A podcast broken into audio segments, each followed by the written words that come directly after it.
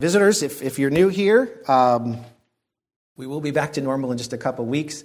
Uh, but for now, we're going to continue with the book of Ruth. Now, for those of you who've been here for a while, we finally made it. All right, this is the last uh, chapter, the last sermon. As quickly as I can get through it, we'll see.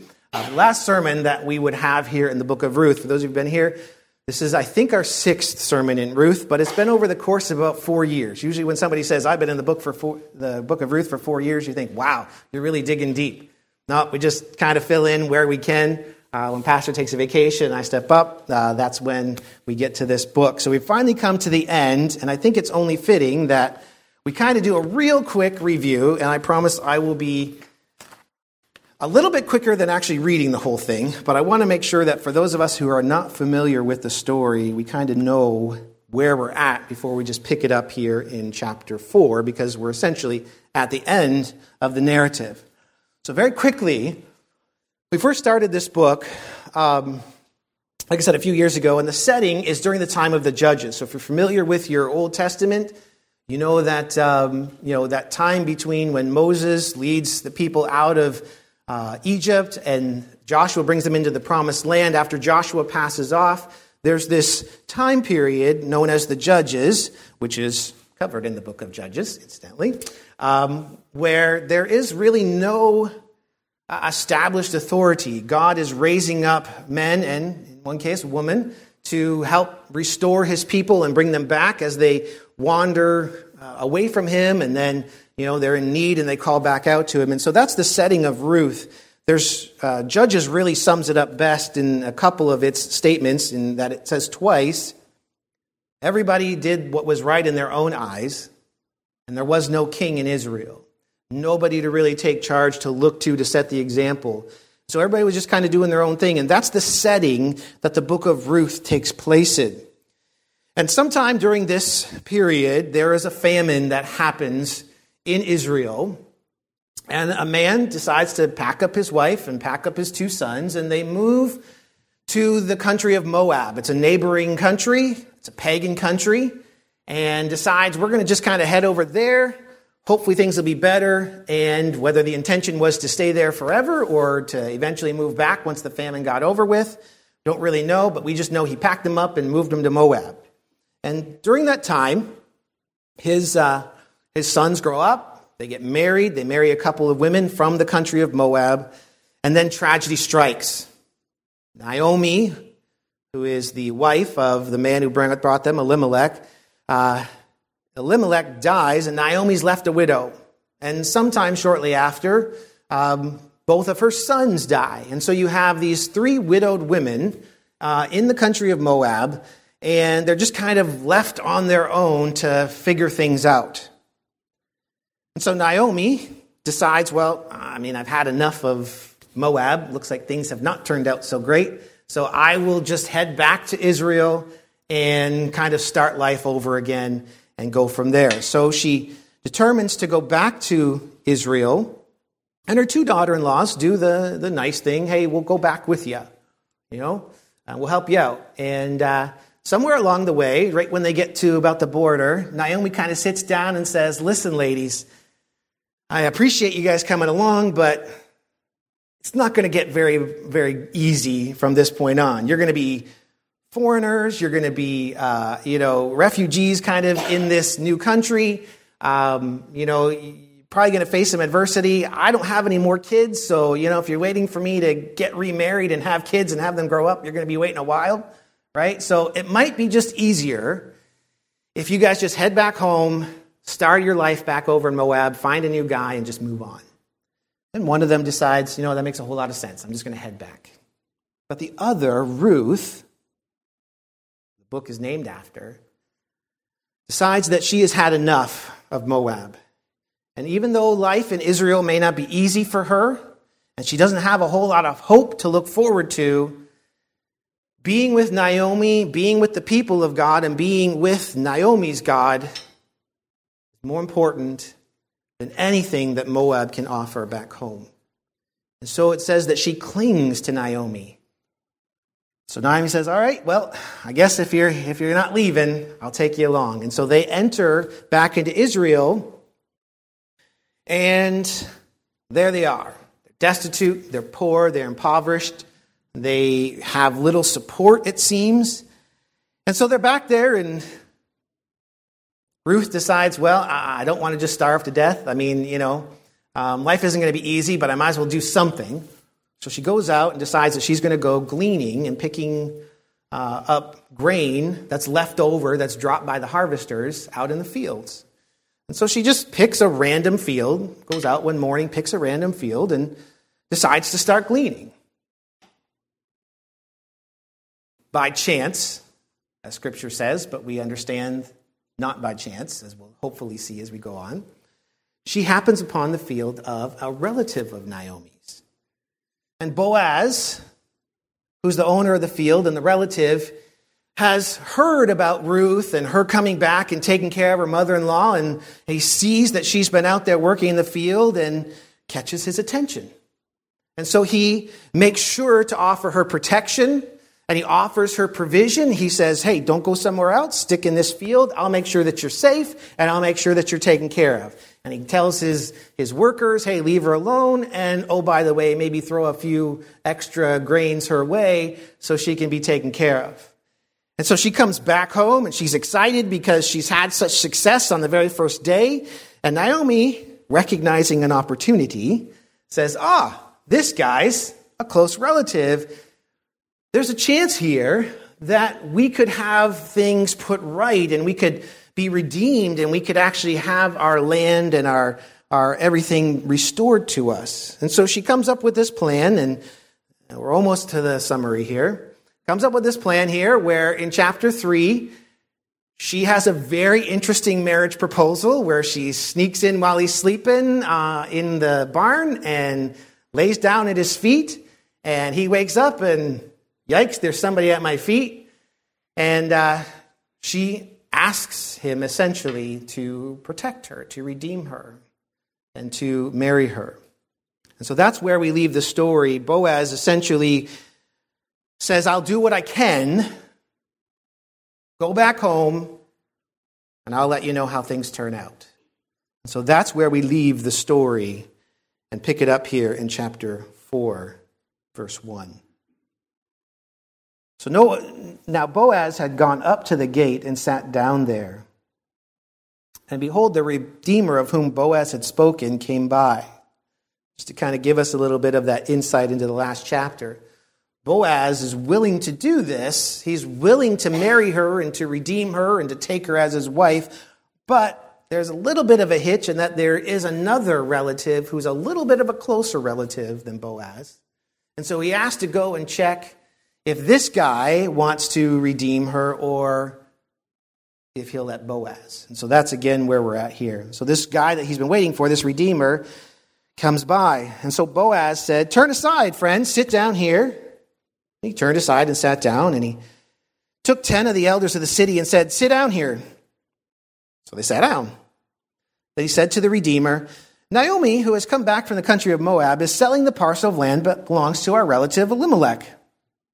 So I thought I would tell you of it and say, Buy it in the presence of those sitting here and in the presence of the elders of my people.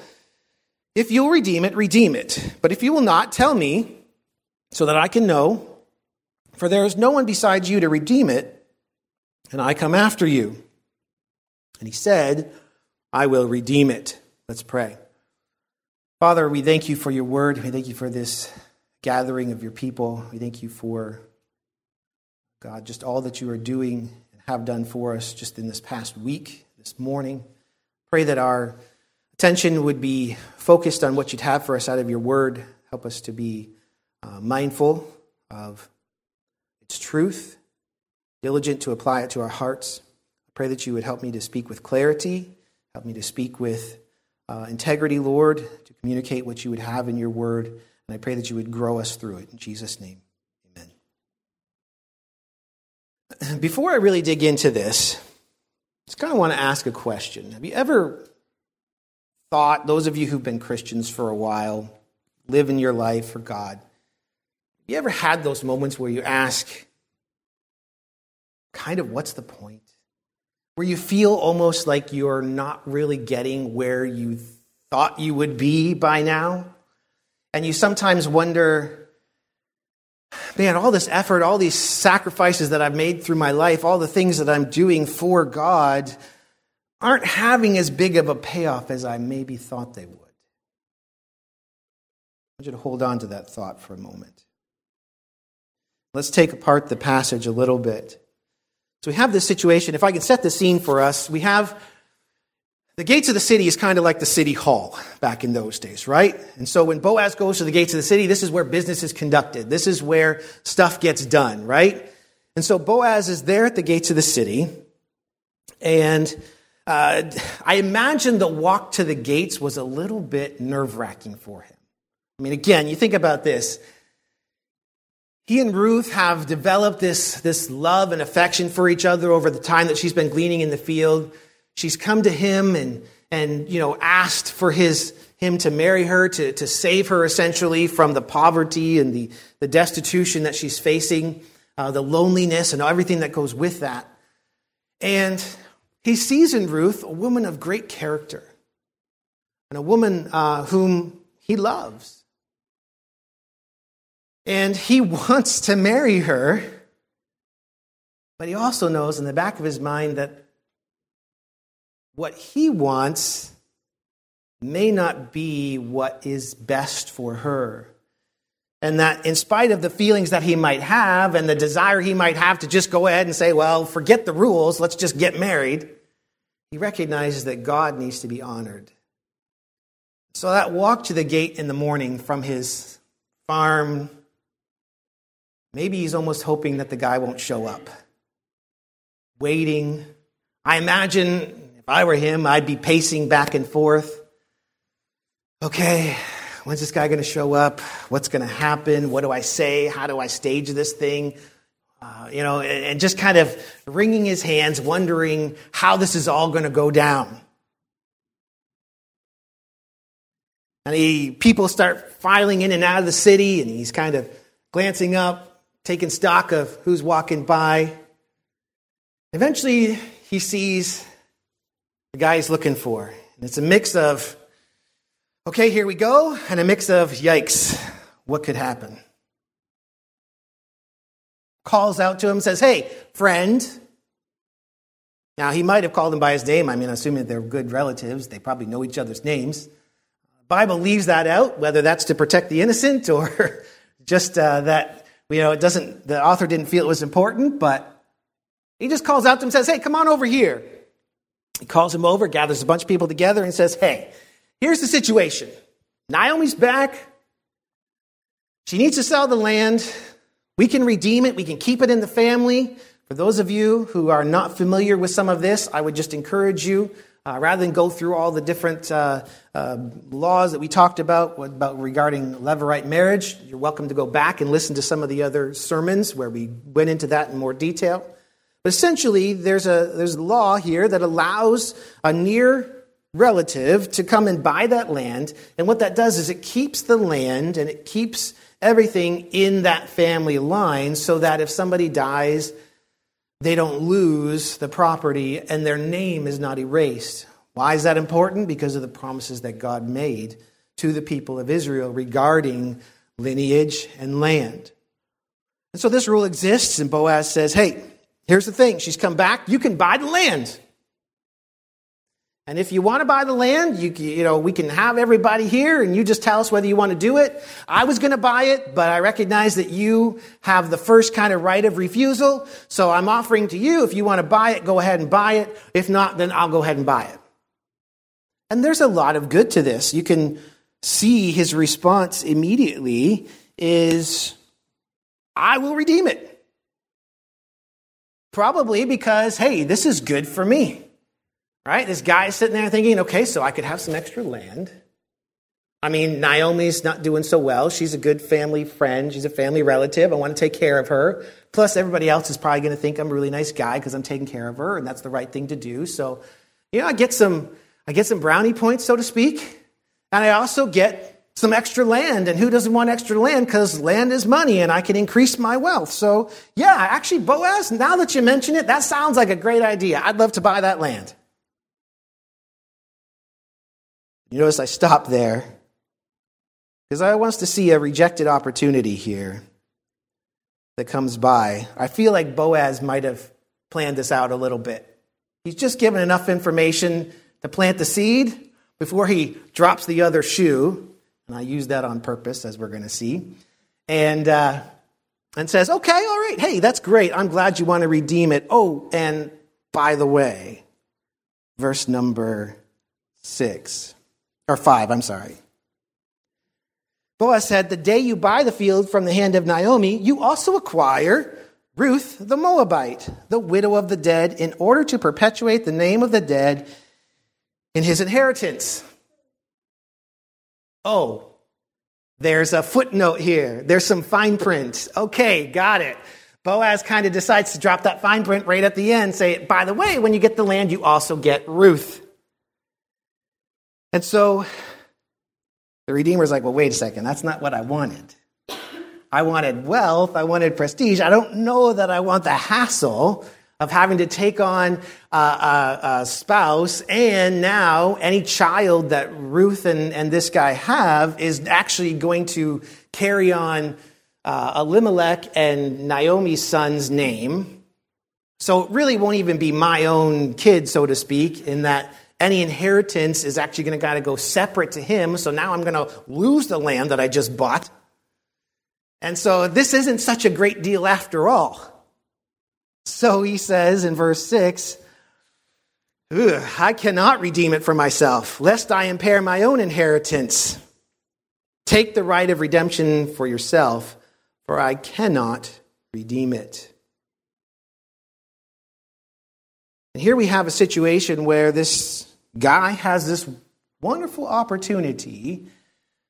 From a material side of things, he's all on board.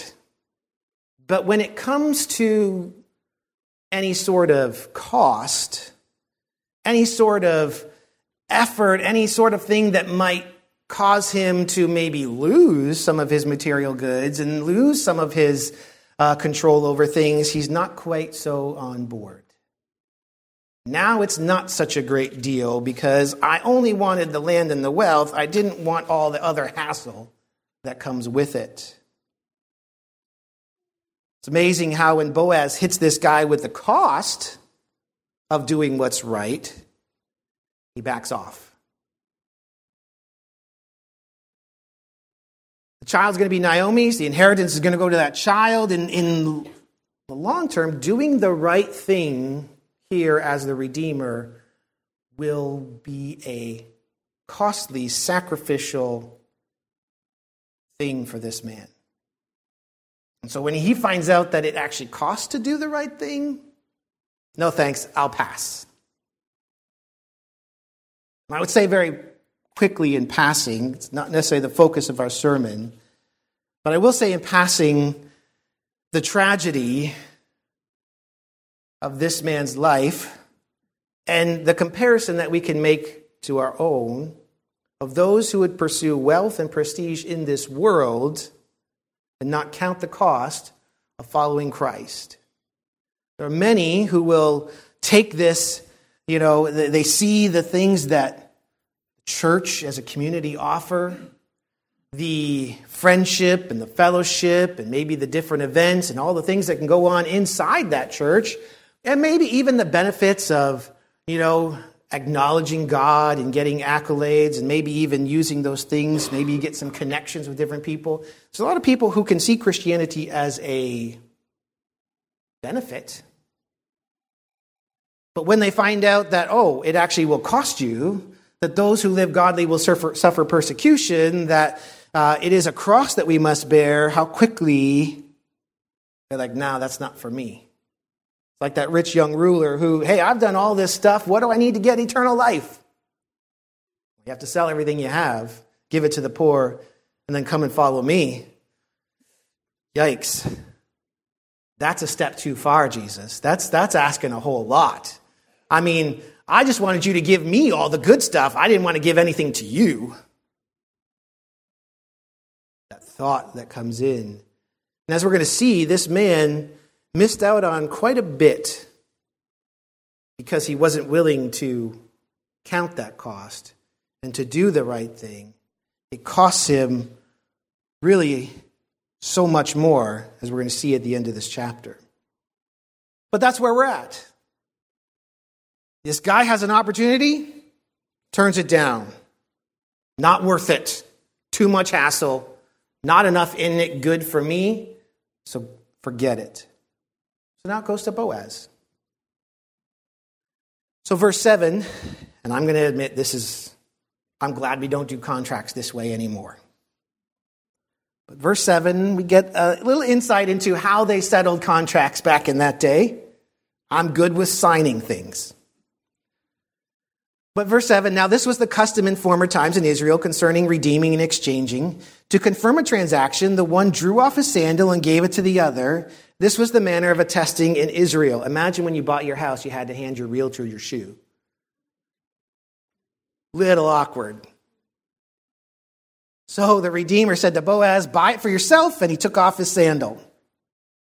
Boaz said to the elders and all the people, You are witnesses this day that I have bought from the hand of Naomi all that belonged to Elimelech and all that belonged to Chilion and to Mahlon. Also, Ruth the Moabite, the widow of Mahlon, I have bought to be my wife, to perpetuate the name of the dead in his inheritance, that the name of the dead may not be cut off from among his brothers and from the gate of his native place. You are witnesses this day. So here we have Boaz saying, Hey, this guy took his shoe off. You all saw it, right? Contract's done, done deal. I'm buying everything. And there's the shoe to prove it. So all the people who are at the gate say, All right, we saw it. We're witnesses.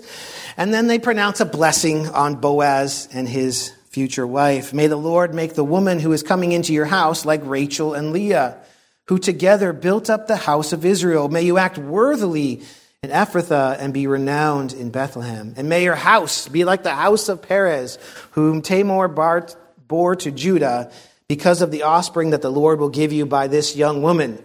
And so we have this, this redemption obtained, right? We have this situation here where we have two guys, they have the opportunity to redeem it. One says, no, it's not worth it. The other says, let me at it. I want to do this and I want to wrap it up today. What is the difference? What is the difference? They both are able financially to do it. They both initially seem willing to do it, but only one actually accomplishes it. Because for Boaz, it's not about the land. At least, not only about the land. Because in this, he is first and foremost thinking of doing the right thing and being with Ruth. There's a love that Boaz has that that other redeemer doesn't. See, they can both be capable of doing it, but the difference is the relationship that Boaz has to Ruth. He sees the value in her and wants to redeem her. You know, and this blessing here that comes afterwards, right? Make her make her like Leah and Rachel who built up the house. This is Jacob's wives who had children. Those are where the 12 tribes come from. It's interesting that a blessing like this is being pronounced not over an Israelite woman, over a Moabitess. I mean, that, this is a person who's been excluded from the people of God. This is a person who has grown up worshiping false idols, who has been exposed to all kinds of pagan practices, and who has never had, up until probably some time at her relationship and her marriage, any exposure or any desire to have a relationship with God. And how far we have come from the fields of Moab and home and being away from God and really being distant to being brought in. Now she is about to get married to a prominent man in the city. And the Israelites, the Jewish people at that time, are pronouncing blessing on her that she would be fruitful. Normally they would say, Hey, we don't want you here. But because she's being redeemed and because she's been brought in and because of what she has done for her mother in law, she is being accepted and welcomed and blessed. It's interesting, too, to note that the cost for Boaz and for that other redeemer are still going to be the same. I don't think Boaz is going to get a discount because he's Boaz. He's still going to pay the same money. He still is going to do all the same things. And frankly, some of the, some of the reasons that that redeemer might not want to redeem Ruth still exist for Boaz because when Boaz and Ruth, if they have a child, that child will essentially be in the line of Naomi, and so the inheritance is going to go back. So he's going to lose the same thing that the other guy did. Not only that, but he's going to have the stigma of being married to a foreign woman who, you know, uh, might be looked at a little bit differently because she's not one of us. And who maybe has a, uh, you know, a little bit of a, you know, uh, a stain to her, so to speak, for having come from a different place and, and not really knowing all of the customs and the things and the way we do stuff around here. And he's going to face the awkwardness of, you know, uh, I've got to uh, support a wife, I've got to support a family, and I've got to deal with all these things. Uh, he could very much uh, have said, not worth it either. And just keep right on going down the line. Or, hey, it's not my problem. You ladies are impoverished, you need a redeemer.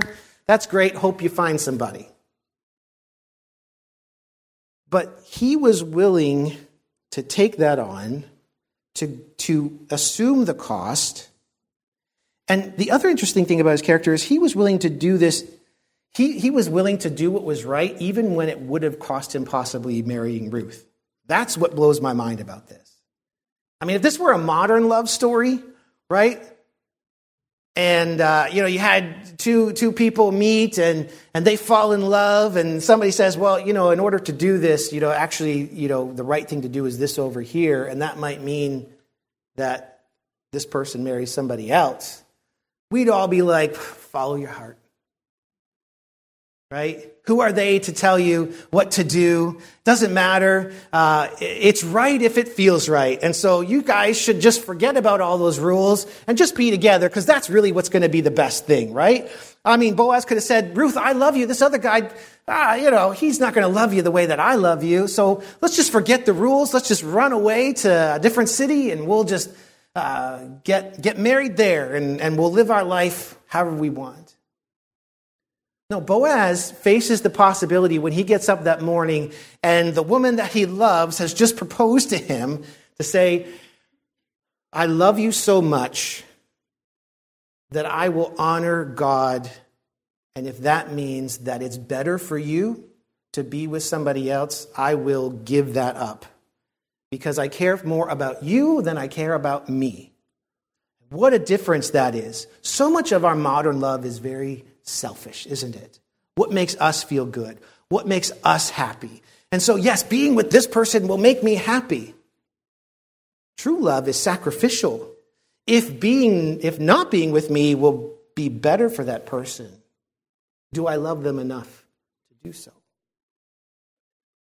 Amazing character that we see here in Boaz, being willing to risk all of his own happiness, frankly, and the love that he has for Ruth because what's right is more important and what's best for her is more important than even his own selfish desires. But notice the goodness of God in this because while there's a chance this doesn't happen, God in his goodness providentially works and he's rewarded. And so here we have the next thing. So Boaz in verse 13 takes Ruth. She became his wife. He went into her, and the Lord gave her conception, and she bore a son. Here is the result, the culmination of this whole love story. A love story which, incidentally, we don't have any description of how they looked. Should tell us something about love and looks. We have no description of, of how beautiful Ruth is, how handsome and strong Boaz is.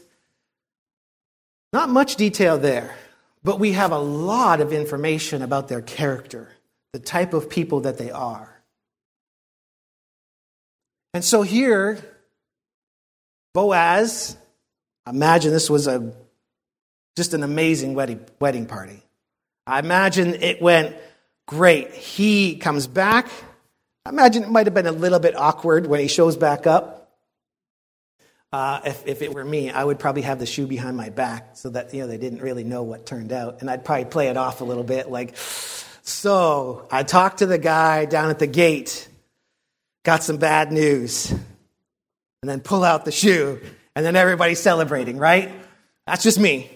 I'm not saying Boaz did that. We won't read that much into it, but I imagine the relief that Ruth must have felt when he shows back up and he's like, "We did it." He said no, you're mine. Let's get married. Let's get this over with. And so they get married and they have a child. Now, notice the story could have just ended with their marriage. And that would have been a nice end to the love story. It would have been a nice, ah, oh, they got married. But this situation continues. The story doesn't end with Boaz and Ruth getting married.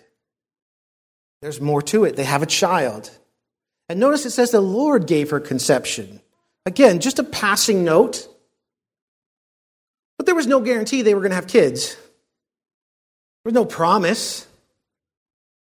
They were just going to be together, and God intervenes. God brings life to Ruth and Boaz. And it's setting a stage for some things, but I just want to not gloss over that too quickly. Life, very precious thing. Life is something that God has a hand in. And life, unfortunately, in our world is very cheap. And in many ways, it's viewed as a problem rather than a blessing. So I'd simply say this, just again in passing, that it's God who brings life. And so it's not our purview to take it. So many times we want to have exceptions. And all I would say is this we try to find exceptions where something like that is allowed, especially when we talk about children. Taking the life of an unborn child if we look at where Ruth came from, she's from what country? Moab. If you don't know where Moab started, if ever there was a case where we would think maybe that's okay, maybe this situation is so awful that it would be better if the baby wasn't born, understand that if that was the thought with Lot, Moab would not exist, Ruth would not exist. And so, as tragic as that is, as evil as that is, we understand that God can still work in a wonderful way to bring beauty out of tragedy. And Ruth, I think, shows us this time and time again. The tragedy of losing husband, children, lands, it's all there. And yet, Ruth has a happy ending. Ruth has a fulfilling completion here because there's a child that's born, and they can celebrate that this now, Naomi's family is not going to be eradicated from the people of Israel. The promises that God has made are going to continue on. Why is it so important? Why is this lineage such a big deal? Why does it matter if her son's name lives on? Because it goes back to what God has promised for his people. It goes back even to Genesis, where God has promised that the seed of the woman, the descendant of Eve, that through that descent, Messiah would come. Christ would come to deliver his people. And so preserving that is critical. So we see this offspring that's produced. And we see the joy that surrounds him. The women say to Naomi, Blessed be the Lord who has not left you this day without a redeemer, and may his name be renowned in Israel. He shall be to you a restorer of life and a nourisher of your old age. For your daughter in law who loves you, who is more to you than seven sons, has given birth to him. This child is not just, hey, the celebration, we have a grandchild, but there's something more significant here. Because Naomi, her family will continue. And it's interesting that the book of Ruth keeps coming back to her, isn't it? I mean, it's called Ruth, not Naomi. Why do we keep going back to Naomi? We see in chapter one, Naomi has the tragedy and Ruth follows her, but at the end of the chapter, we're back to Naomi, who's like, hey, call me bitter because God has dealt bitterly with me. And we're back on Naomi. And then in the next chapter, Ruth is out gleaning, but it ends with Naomi hearing all the good news and, and you know, being encouraged by what is happening. And then in chapter three, we have Naomi hatching the plan that's going to get Boaz and Ruth together. And here in chapter four, the whole thing about Boaz and Ruth and all the wonderful things that God is doing, we're back to Naomi. Because the book of Ruth has a lot to do with redemption, and it's not just the redemption of Ruth, it's the redemption of Naomi, it's the redemption of Elimelech and his line. God is not forgotten about all that Naomi has been through. He has not left her just alone to age and to wither. Instead, God has brought her from a place of devastation and tragedy to a place of redemption joy. I say that because so many times we want to look at our lives and say, hey, I'm not having success. I'm not seeing the results I expect. It's, it's really not turning out the way I thought it would. And I've had a lot of rough times. And, and boy, oh boy, you know, it's just been so tough. But God, in His goodness, is still redeeming his people. God is still bringing joy and bringing goodness. And so here, Naomi, who has lost everything and who starts the book off bitter, is now bouncing a little baby boy on her knee, raising him, and just having so much joy and celebration. And she has a daughter in law that's worth more than seven sons. That's how good life has gone for her from where it started. But it leads us all to the very end of this, and I'll speed it up a bit here. And that is the remarkable objective that all of this is pointing to. Verse 16 Naomi took the child, laid him on her lap, and became his nurse. And verse 17 the women of the neighborhood. Now, these are the women who, when she came back from Moab and was angry and sad, who met her there in the village and she said, Don't call me Naomi, call me Mara. God has dealt bitterly with me. Okay, yeah, things have not gone well, obviously, Naomi. These same women are now gathered around her, rejoicing with her, and they give the child a name. It's unique in Scripture. But the women of the village name this son a son has been born to who? Not Ruth, Naomi. And they named him Obed. Obed. And then here, this small phrase brings us really to what God has been doing all through Ruth. He was the father of Jesse, father of David. Very simple statement, but this is actually what Ruth has been bringing us to all along. The story of Ruth is, in the end, not ultimately about Ruth, nor is it even about Naomi. It's about the work of God in bringing about redemption, not just to Naomi and Ruth, but to his people for all time. These last few verses where we get a genealogy, the generations of Perez, and you know, we've all been there, right? Skip, skip, skip, skip, skip, right? we get it. Lots of kids born. Kind of seems out of place. I mean, you're writing a movie, you don't you don't end it. I mean, you end it with, you know, the, the, the final kiss at the end, right? You don't then go and say, okay, and then they had this kid and this kid and this kid and this kid. You're like, okay, whatever, like roll credits, right? Like this is a weird thing. These last few verses kind of seem a little bit out of place because we just get a genealogy slapped on the end of this great love story. Why do we even need this here? If you know the names you can see that this is what the story has been leading to. Yes, it's an odd way to, lo- to end a love story if a love story was the point. This is this has all happened. Think about this. Everything that has happened in Naomi's life and in Ruth's life and in Boaz's life is actually leading not to who they are, but who will come from them. This all happened so that Obed could have a son named Jesse, and Jesse could have a son named David.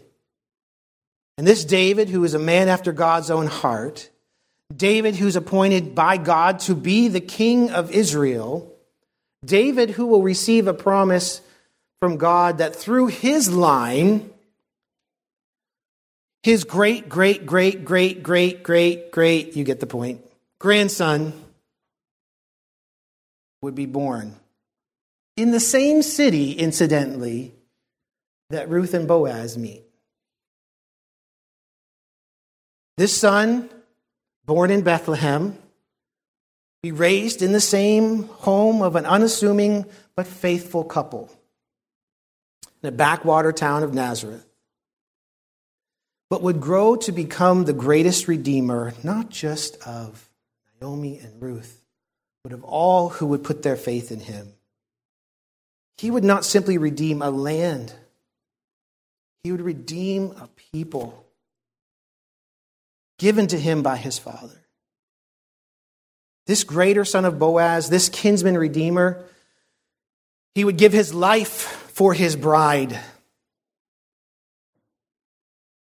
And in three days he would rise again ascend to heaven, sit on the right hand of his heavenly Father, and someday will return to claim the bride that he has paid his life for. And he will redeem them out of every kindred and every tribe and every nation. This is what God was doing 3,200 years ago. When a little girl is born in Moab with no knowledge of God. A young man is growing up in Bethlehem, learning how to care for his crops, learning how to observe the law, learning of his relationship with God and his responsibilities in it. God was orchestrating a famine to send Elimelech to Moab, allowing Elimelech and his sons to both die there, for Ruth to be brought back to Israel. He allowed Naomi and Ruth to experience poverty and widowhood and sorrow. He then brings her into a field where she has to work and trudge and scrape by, all so that she can meet Boaz they can fall in love, they can get married, and they can have a son. All of this is God's work from beginning to end. We want to look and say, Thank God for his providence when the good comes. When we understand, thank God for his providence when the trials come as well. It is all from him. Now, I trust we can see the application of this. all the fear and all the sorrow and all the desperation, God was working to bring about his redemptive work. Commentator Dale Ralph Davis says of Ruth that the main truth is this that God takes the common and complicated circumstances in the lives of his people and makes them contribute to his kingdom. Think about that. Those things that you experience, those mundane things, those struggles in everyday life, are working for us a greater glory. Conclude with this. We asked a question at the beginning Have you ever asked, What's the point? What do you have to show for all that, the, that you've sacrificed and given in following God? You struggle with trials and why they exist in your life. You struggle with trusting God to make it come out okay. Say you're not alone, but I would offer this comfort. We have the promises and we have the Word of God that assures us that those these trials come, they are for our good and they will bring glory to God, even if we can't see it. It's interesting to note Ruth and Boaz probably never meet David. They don't know he's going to be king. There's no promise. There's no angel that appears to Boaz like there is to, to you know, Abraham or to Jacob. There's no appearance to them to say, hey, good news, this son that you're having, Obed's going to have a son named Jesse, and he's going to have a son named David, and I'm going to use David to bring about Jesus into the world. They don't get that promise. They have no announcement. They die never knowing what God will ultimately accomplish through them. But I believe they died in faith, knowing that God would accomplish something eternal, whether they saw it or not. I don't know everything that God is doing in your life.